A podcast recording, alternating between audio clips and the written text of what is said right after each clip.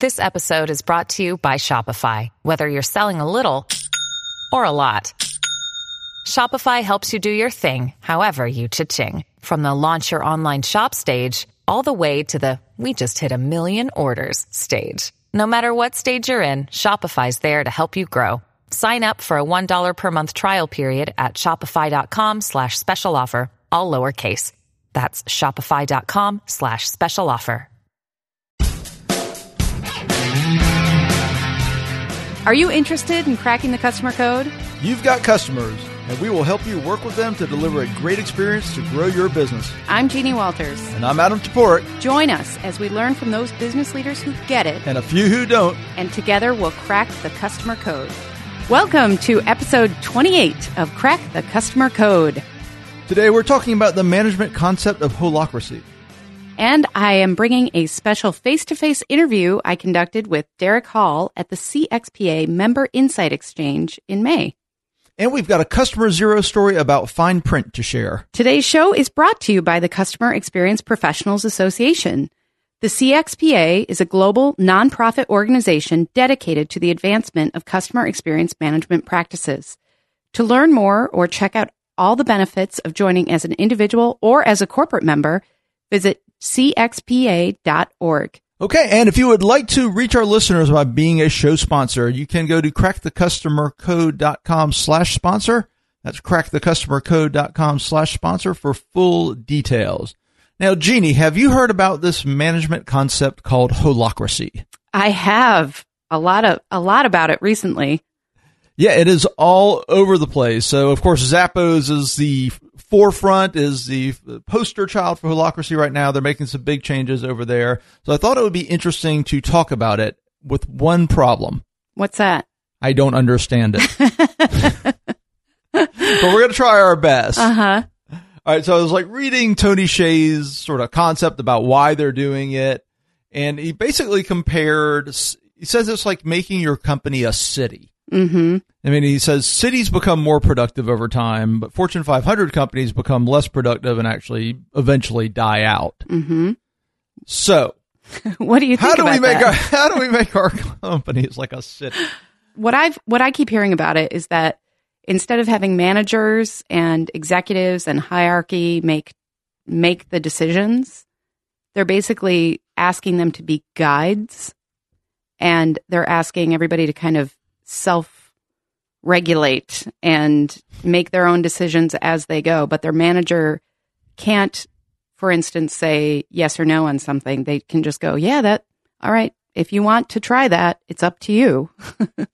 Right. It's interesting. So there's this whole framework. I guess you have to adapt for it. And the framework is very structured. So they're creating circles and everybody has different roles within the circle and you can be something in one circle and another thing in another circle.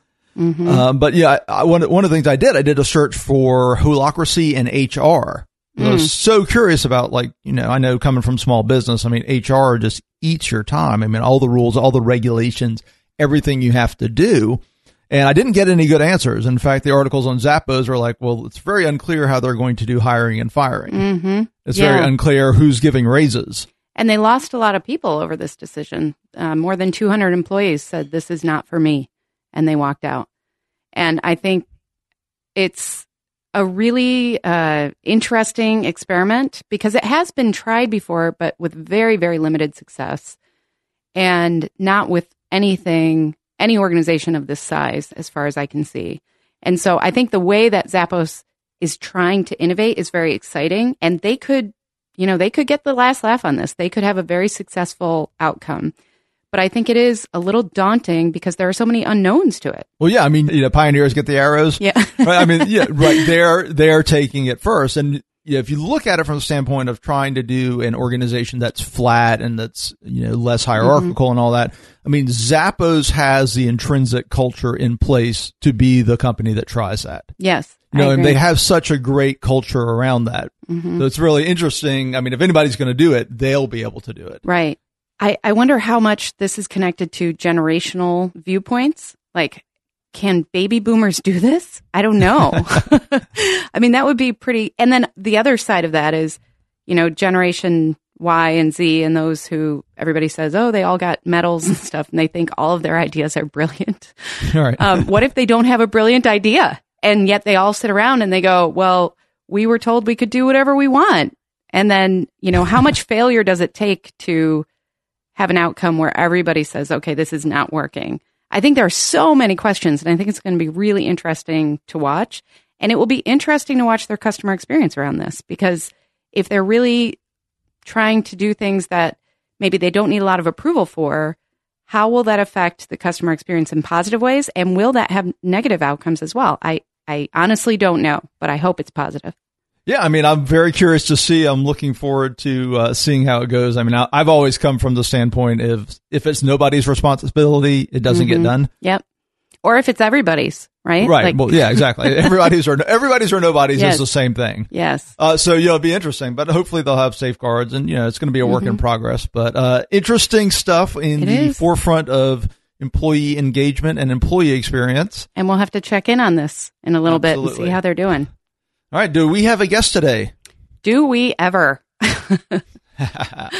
well, this actually is a special interview that I conducted with uh, Derrick Hall, who is the president and CEO of the Arizona Diamondbacks. Uh, they are a baseball team, Adam. really? they are a major league baseball team, and they're one of the younger franchises. And so, what that means is that they did not have a built in fan base there. They really had to work at getting people to show up to the ballpark, to support their team, to wear their logo, all sorts of things. And while I was at the CXPA uh, Insight Exchange in May, he was the opening keynote and he did a fabulous job talking about how he really started focusing on the fan experience and changing the culture to be more positive, more nimble. They did a lot of outreach with the community, a lot of really cool things. Um, so he's been with that organization for about 10 years and he focuses on the organization's efforts in five areas he has called the circle of success. And those are fan experience, performance, community, culture, and financial efficiency. And each of these areas has seen tremendous growth during his tenure. Sounds good. So, why don't we listen to the interview with Derrick? So, I'm here with Derrick Hall, CEO and president of the Arizona Diamondbacks. And you just did a great talk about really empowering your people and empowering your culture to be more fan friendly, which I think is a great ambition. Um, one of the things that you said very early on was that all leaders have to fail. So I'm wondering if you can tell me a little bit more about that and what you are seeing in your own journey that makes you really believe that? Sure. Yeah, I think it's very important. I think, you know, I encourage our employees to take chances all the time. And, and it's difficult for them to get out of that comfort zone, but to really push the envelope and be uh, as pioneering and engineering as possible, innovative, and take those chances make mistakes, mm-hmm. but learn from them. Mm-hmm. You know, that's the key. I mean, so many of us have made mistakes, but we have to learn from them, turn them into a, into a positive, and that's really what I'm getting at. Is I, I think we all need to stumble, we all have to fail to really appreciate what it is we're trying to achieve. But along the way, I, I encourage people to try something new, um, take it to new heights, and if it doesn't work, that's okay. Just learn from it. Borrow ideas, but don't just steal them. Make them better. That's the other thing. Mm-hmm. And you're part of a you know, the Major League Baseball group is not something that is necessarily all under your control, right? You have other people that you have to answer to, and filling the seats is a major priority for most ball clubs. And today you mentioned that that doesn't always happen for you guys. So how can you how do you prioritize focusing on some of the goals that you have, which are more about having happy employees and happy fans and happy players ultimately, when you have to meet those basic business needs. Well, that's exactly it. That's our challenge because in our market, we're, it's hard to believe of the 30 markets, we're actually the lowest per capita income of all 30. Uh, so we are. Um, you, you, look at what drives our market. It is home building and it is um, um, construction, home building, and really tourism. And so when the economy is struggling, as it has been lately, we're not doing as well. And the people that do have money in our market often leave during the hot summer months, which is our season. So they'll go off to San Diego, Coronado, uh, up to the mountains. And so we need to challenge ourselves to be as affordable as possible, to get fans to go there, realize that they're welcome to be there, to go there, and then once they're there, that their experience is second to none but it really starts with the employees and making sure that all of our employees do feel empowered, um, but that they're they're all working together with the same goal in mind. Let's control those things that we can control. Let's control the pricing. Let's control the experience. Let's control the aesthetics. Let's control the safety. Um, and and we've done a very nice job with that, where we're drawing over two million fans a year. When we win, we're drawing three million. But you you have to know that in some of our markets like ours it's a very fair weather market, and I get it, and I understand that because they're very selective in how they're going to spend their their dollars, and uh, they would rather invest in a team that's winning. And and to some people, that's what the experience is about. For others, it's about being together in the family sport because that's what baseball is, where you actually have time to talk mm-hmm. in between pitches and in between innings. Oh. For sure, for sure. Well, I grew up going to Wrigley Field every year. Uh-huh. I'm wondering with you. You did mention uh, the in stadium technology but it was based on fan devices. You said on tablets and things like that. You were providing bios of the players and information that they could use. So, can you tell me a little bit about the development of that? And is that an app or is that something else? And how are you focusing on innovating that part of the experience? Yeah, and again, it's it's about being pioneering because what we created with our um, our D-backs app became a Major League Baseball app, and now it's in the ballpark, and every team is using it similarly. Um, but yeah, we have to give fans uh, something different than what they, they can get at home. And I constantly challenge our IT department to come up with new, innovative ways for interaction for technology because that's what kids are all about. Mm-hmm. Um, you know, there's so much competition, and the attention span is much smaller. And so, for us to make sure that we have interactive kiosks throughout, that we have as much information and statistics as necessary and wanted up on our, you know, HD TV video board, that we now have social media interaction during games. I mean, that's that's the key where you can have fan votes be it through Twitter or fans that are tweeting what their experience is like. And um, you don't get that at home, but it really does appease all those fans that practice it each and every day. Mm-hmm. And how do you use all that feedback? You mentioned that you have a one fan at a time philosophy, which I love. But if you're getting that, if you have folks contacting you through social media, I'm sure you probably do surveys and things like that as well, especially with season ticket holders. How do you integrate all of that into your daily activities to run the business? Feedback is so important. That's how we can improve. Um, so for us, it is a matter of surveys, it's a matter of town halls, it's a matter of focus groups, um, and it's not only season ticket holders. It's also uh, the casual fan. It's the Latino fan that makes such a big and important impact in our market. So we're, we are constantly surveying what do you like, what don't you like, what are you not aware of. Um, but I think the consumer has to drive our behavior, and, and they've been able to do so through our, our constant communication with them and interaction with them. And do you have anybody like a chief customer officer or a VP of customer experience, or is it really is that really you? I do. I have a vice president of fan experience. Okay. Um, yeah, in special projects, and he is uh, overseeing everything from our concessionaire, making sure that the quality of food, the time in line is up to par, to overseeing our team shops and all of our stores in in the ballpark. Um, works closely with our um, guest relations supervisors who oversee all of our game day staff. It, it, it all it's all incorporated into one. It's all a big part of the fan experience. Mm-hmm. And you also mentioned how you really do what's right sometimes without press, without necessarily making anybody do it, but it's a big deal to set those expectations about off-field behavior. And if you look at professional sports in general, uh, especially lately, there's a football player, and I can't recall his name, but he was in trouble for not talking to the press. Right. He kept getting in trouble for that. And I'm wondering if you have somebody that you set those expectations, but then they're not delivering on that part of the deal, how do you handle that? Is that enough of a deal breaker for you, or do you try to work with it within your organization? Because I'm sure that's a challenge. it, it is a challenge, and we can we can't control everybody. But if there are signs, or if we hear of an incident, we will handle it head on, and I will in particular. I have a very good relationship with all of our players and coaches, and I will I will deal with them one on one. Five or six years ago, we had a, a domestic violence issue, and I actually had a almost had a grievance filed from the union because as soon as I had heard that there was allegedly a, a domestic violence uh, situation, I had said that's not the type of player we want in a D-back uniform, and, and asked our general manager to trade him right away and to, to release him if not. And the union, Players Association, pushed back and said, you can't do that. There's a collective bargaining agreement. And I said, I'm sorry, that's not who we are. So, yeah, I think character comes into play. It's very important that we have um, very strong, good, contributing, positive members of the community that are a part of our our team. They certainly are off the field because our front office gets it and they all buy in. And you can tell right away if someone doesn't really embrace or understand or fit in the culture. But I, am telling you, out of 350 full time employees, each and every one of them gets it and fits right in. Mm-hmm. That's really cool. And what do you think is next for the fan experience? Because I think it is changing and it's not what it used to be. And now even my beloved Wrigley Field is going under some pretty major changes right now to try to meet up with the expectations of fans today.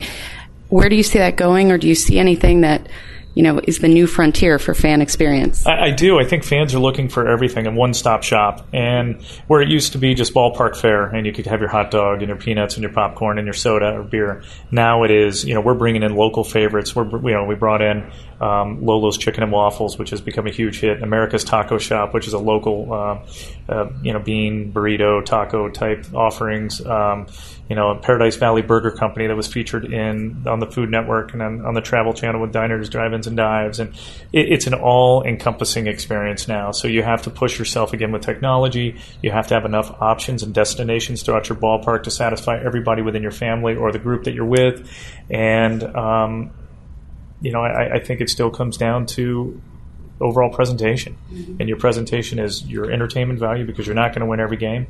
Um, and it's your affordability and it's the desire to, to, to make fans want to come back. Mm-hmm. Mm-hmm.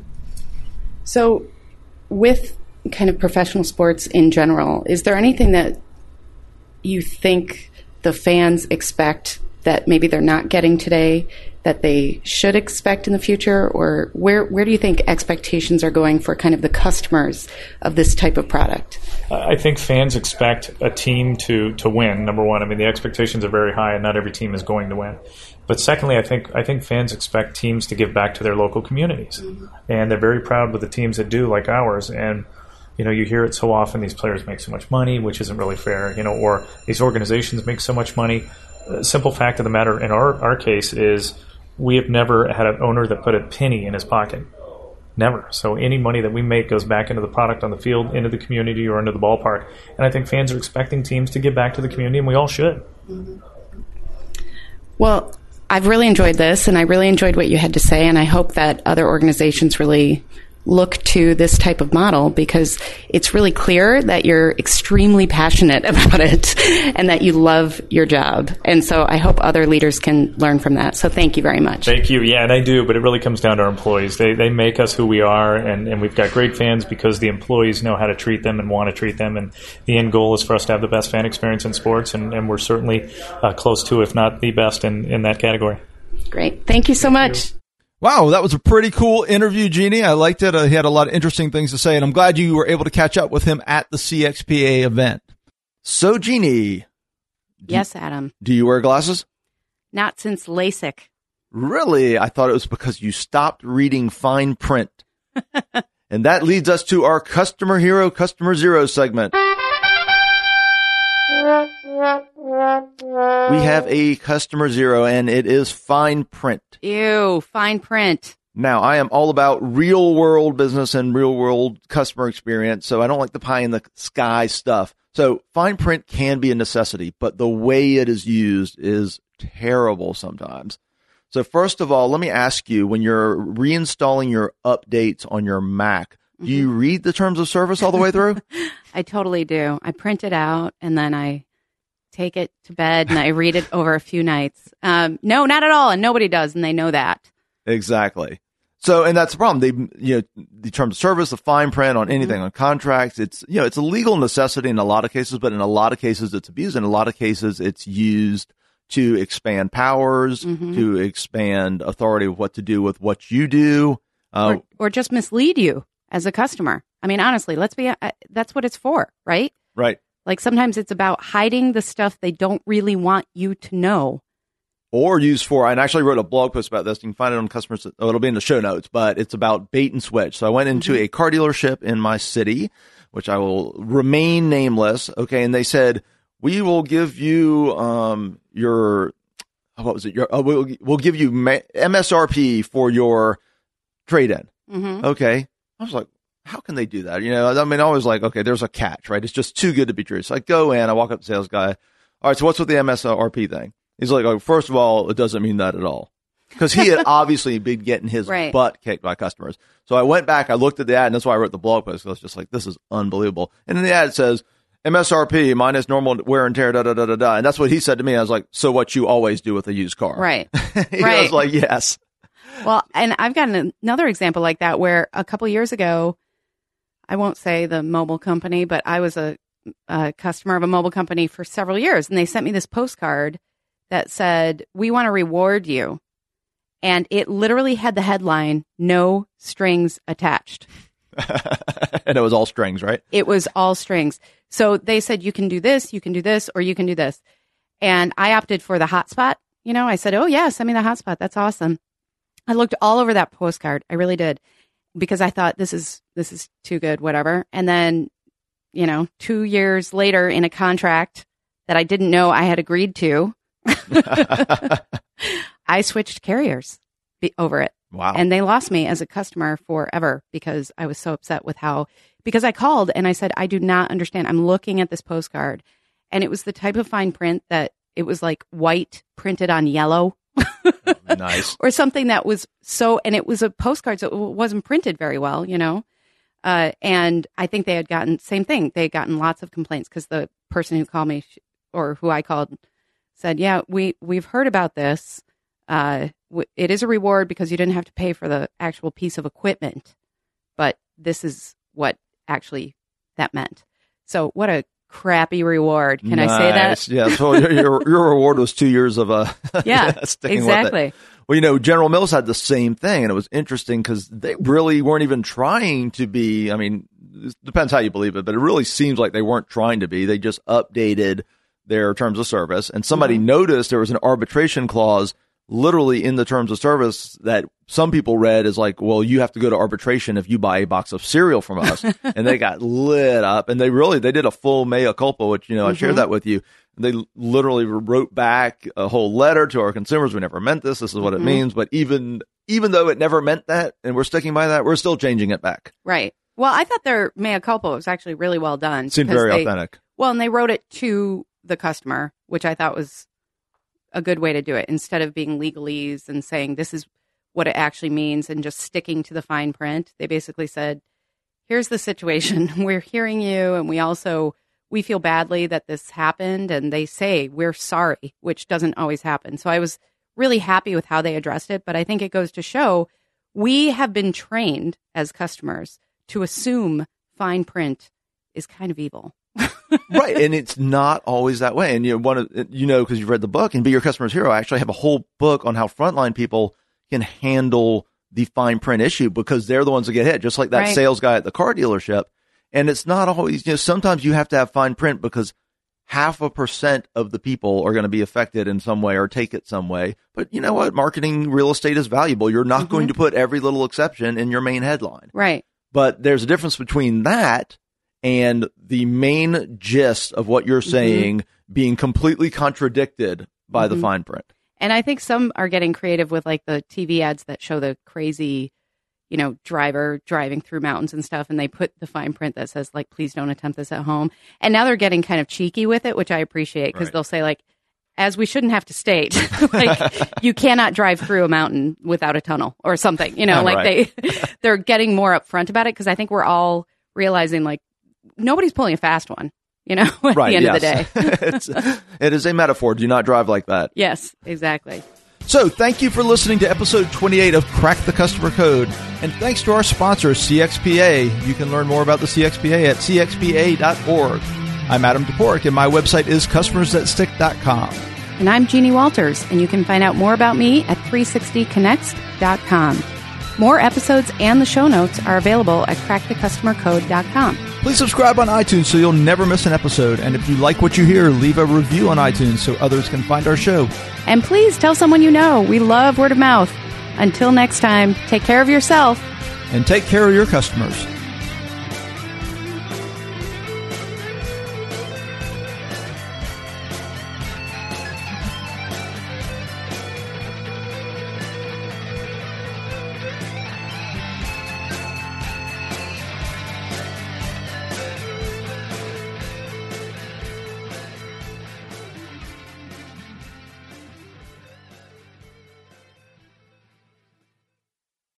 Podcast is a part of the C Suite Radio Network. For more top business podcasts, visit c-suiteradio.com.